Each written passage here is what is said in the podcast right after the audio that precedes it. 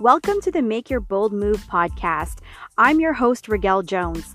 I love helping entrepreneurs shift their mindset, launch their movement, and make an impact. And that's what this podcast is all about. Now, let's get on with the episode. Hello, my friends. I hope you're having an amazing day. I'm really excited to be releasing this three part series interview with Charles Jimenez. I had the honor of interviewing Charles while I was in Southern California with my family during the holidays. Charles Jimenez is the CEO and founder of Same Day Insurance. It's an auto and home insurance agency servicing Southern California. Now, in this first segment, we'll find out more about who Charles is when he was a young boy and his journey to becoming the CEO of what was recently named one of the fastest growing companies in America. Now, please excuse the echoey sound as we had to make do of the acoustics in this beautiful meeting room at their head office. But the most important thing is I hope you pick up on the key lessons of Charles' journey. Now, let's have a listen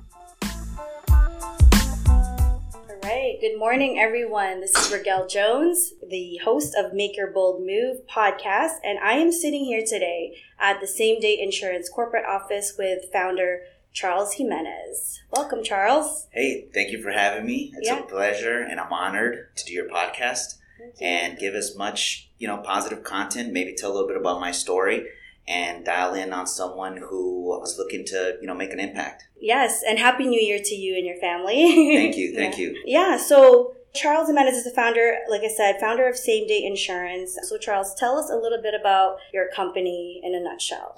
Yeah, we are a personal auto insurance company, at least that's our niche. We're based in Southern California and we typically insure uh, automobiles for all kinds of drivers, young drivers, experienced drivers. The company was established in 2006. We were just named one of the fastest growing companies in America this year, so we're very excited about our growth. Yeah. Um, and you know, can't wait for 2020. Yeah, no, that's really exciting because you know, Charles, I've been watching you on Instagram and just over the years watched how fast and how big your company grew. So really, congratulations on that achievement. Thank you. Yeah, so for to our listeners who are residing in Southern California, make sure you check out Same Day Insurance, visit one of their locations, and you can find this info on samedayinsurance.com. The link will be in the show notes. So, we're going to dive deep into this podcast and learn about Charles, you know, who you are, where you came from. So, tell us a little bit about how you started, you know, where you come from, yeah. Sure, yeah. I predominantly grew up in Southern California, about 20 minutes south of downtown Los Angeles, a small city called Norwalk.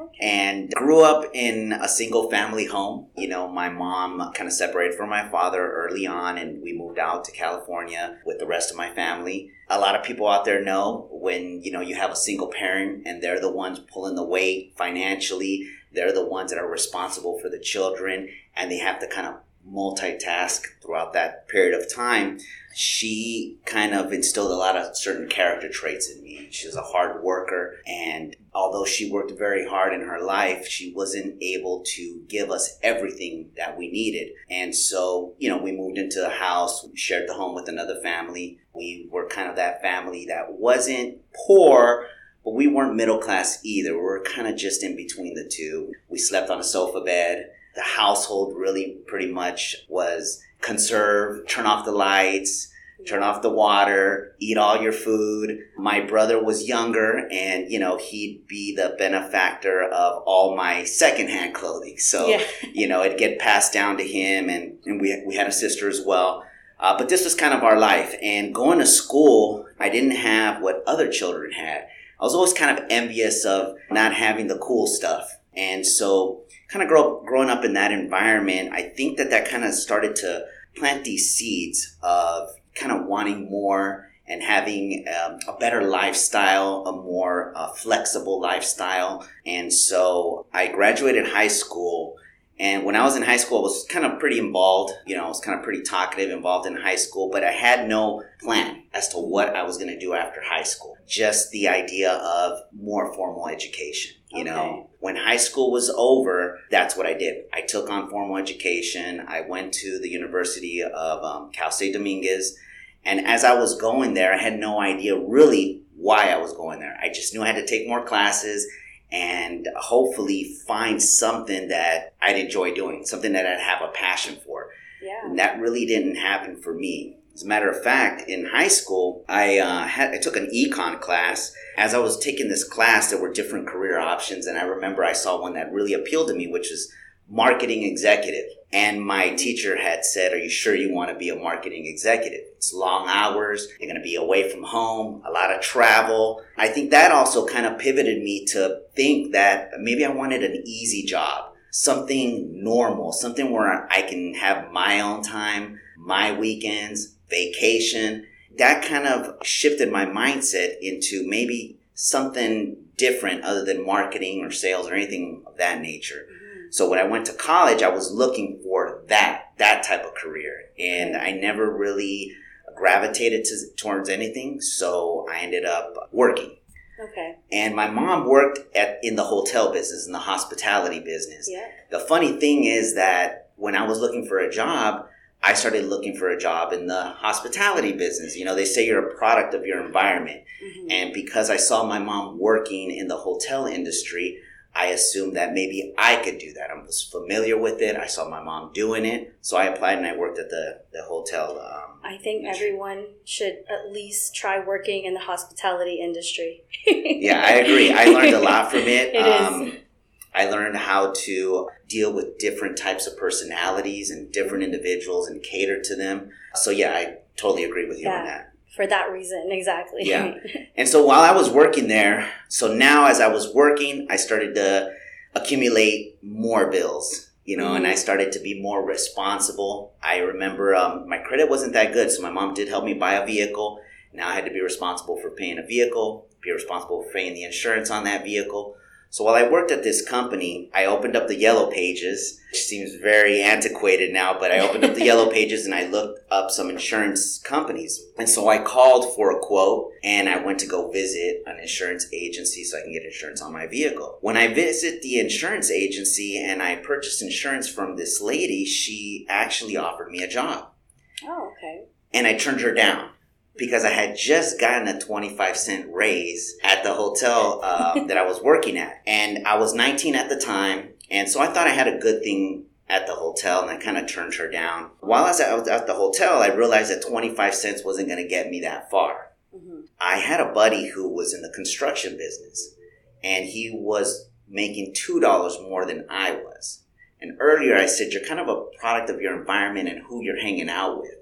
So I was hanging out with him. I saw him making two more dollars. I assumed maybe I should ditch the hospitality and get into the construction, Construction? business. Yeah. So I, I did that and I started working in construction. I did get two more dollars, but those two dollars didn't take me very far either. And I was getting frustrated. And I remember one day as I was working in the construction yard, I had parked my car across the street and a couple of people that I was working with said, Hey, why are you driving that car?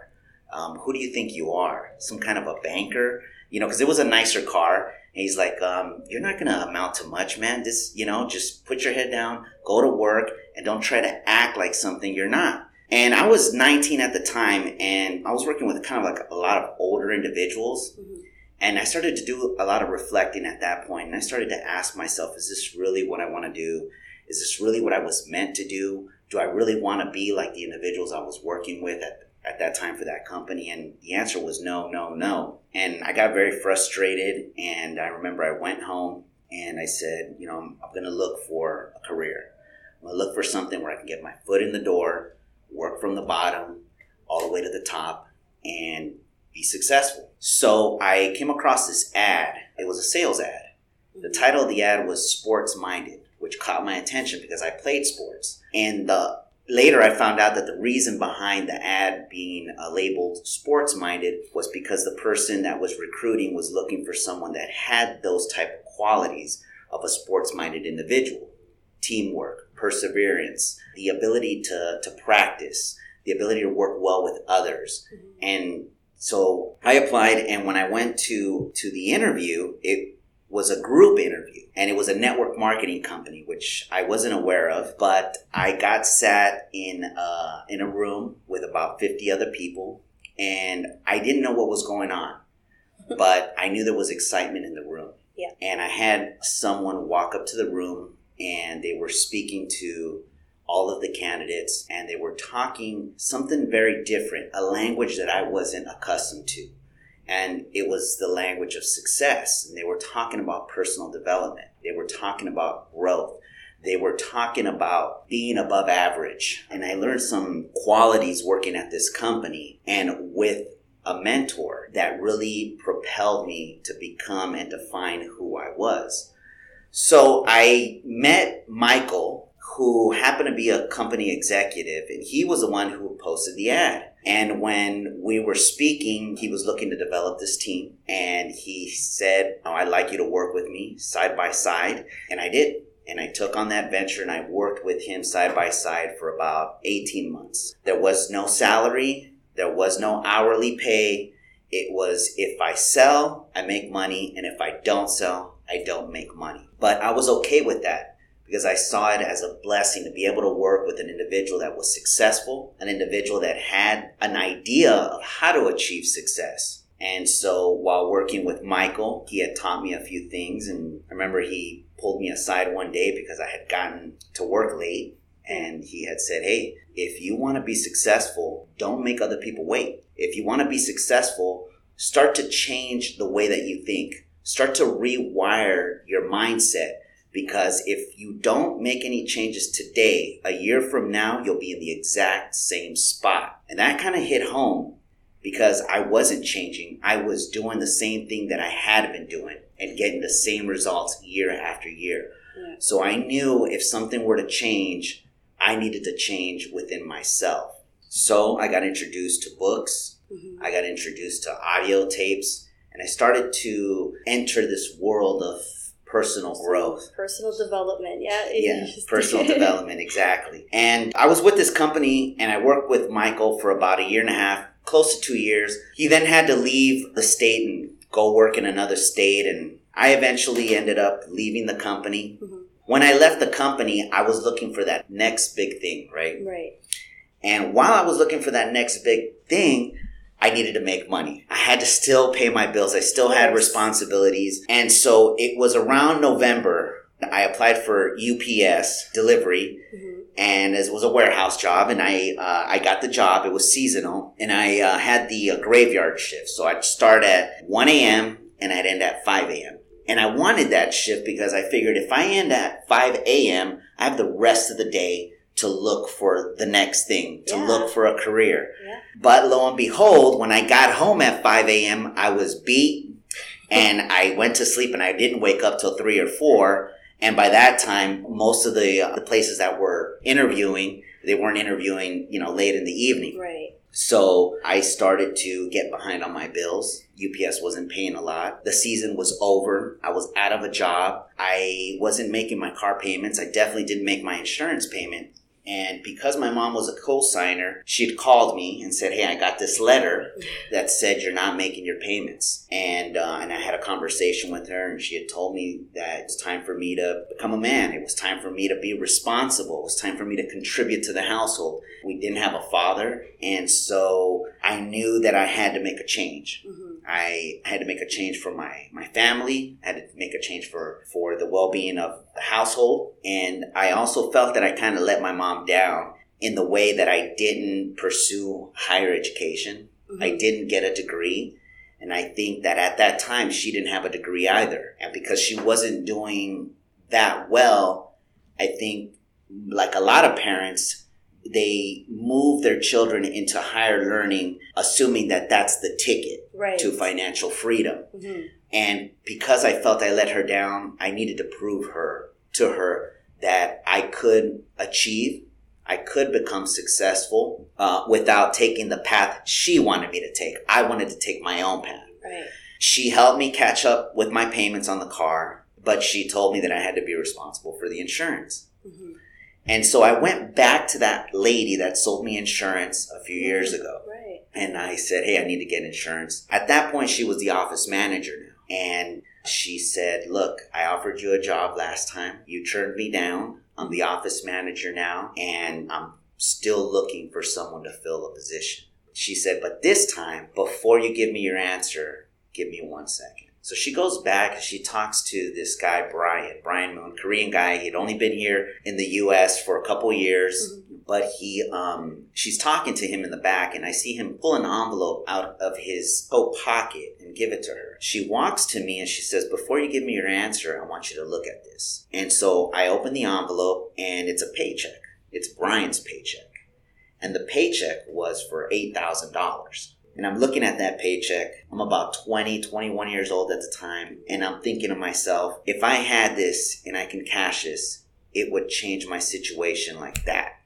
I can get caught up with my bills. I can start to put some money aside. And I said, this is, this is what I'm looking for. I said, I'm all in. I'm going to do this. What do I need to do? And she said, um, well, you need to get your license. It's going to cost you $500 and you need to take a class for about a week. I was broke. I barely had enough for the insurance. My mom had to ca- catch me up with my car payments. There's no way I could come up with $500. And I thought to myself, it's just not going to happen for me. It's one obstacle after another, and I mm-hmm. just can't seem to get ahead. But I went back to my mom. I swallowed my pride and I asked her for the $500. And I told her that I am going to put my head down and that I'm going to make this happen and to just believe in me one time. And she lent me the $500. I took the classes, I passed the uh, state exam, and I started this wonderful world of the insurance business. I mean, it's not the sexiest industry out there, but um, it was something that can, uh, it was a vehicle for me, I thought. Yeah. That can lead me into um, the, the, the life that I wanted and maybe that I can provide to my family. So, um, so I started working at this insurance company, and um, I did horribly my first year. I didn't make any money. I wanted to quit. It wasn't that eight thousand dollars. No, it wasn't. It wasn't the eight thousand dollar paycheck. You know, it was more like eight hundred dollar paycheck. And um, and I got to tell you, I I wanted to quit mm-hmm. several times. And I remember one day when I actually was going to quit and I was going to abandon the insurance industry altogether. I was standing outside and a coworker of mine and someone who had been in the business a long time, he had said to me, you know, what's wrong, Charles? And I go, I go, I don't know if this is for me.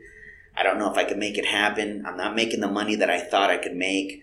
Um, the company's not paying me enough. And he said to me, that's the problem is you think the company should be paying you more when you should be doing more and you should be better and you should be more disciplined and you should be more organized and you should come to work early and you should learn. And I was sitting there and it reminded me of Michael, the things yeah. he was telling me.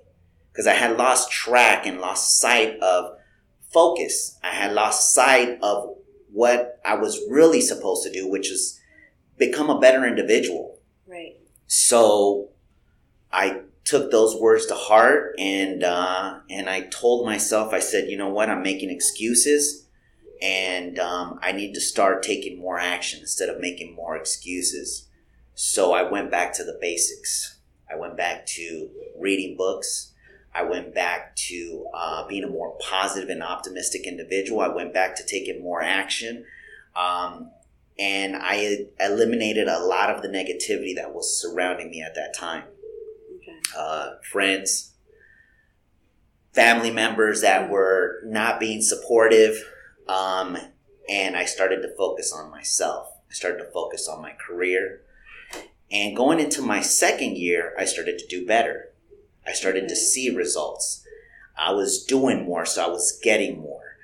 Um, a couple years later, I ended up becoming the manager uh, of the office. I ended up um, leading a team of uh, 10 individuals. We were doing great. The office became the number one office in the company. Um, I started to make the $8,000 checks. Nice. Um, at 24, I had bought you know, I moved out of the house. I bought my own home. I had a very nice car. I was doing very well for myself. My mom was proud. Everything was going in the right direction. And uh, in 2006, the company I was working for uh, was being acquired by another company. Okay. And so there was a disruption right. in the company and in the personnel. And I'd been working in the business for about four or five years now, and, uh, and I was doing very well. And in 2006, I left this company to start same day insurance.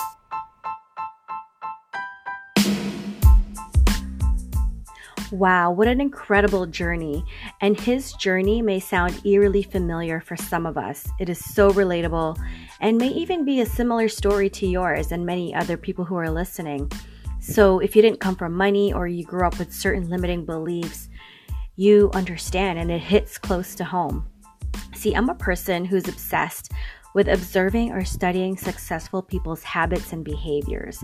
So, as I listen to this interview again, I'm able to pinpoint to certain moments that if Charles pivoted another direction, his life would be completely different.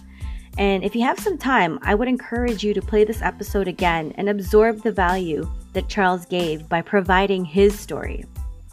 So, in the next segment, we'll be able to learn more about what Charles did that resulted his company to be named one of the fastest growing company in the United States. But before I let you go, I want to leave you with this clear message. Your past or present circumstance doesn't define who you are or your future. You are who you choose to be. I hope you liked this episode, and if you did, may I ask you for a favor? I would appreciate it so much if you can rate this podcast. It helps other people find this channel. And of course, don't forget to follow or subscribe so you can easily find it when new episodes are released. Until next time.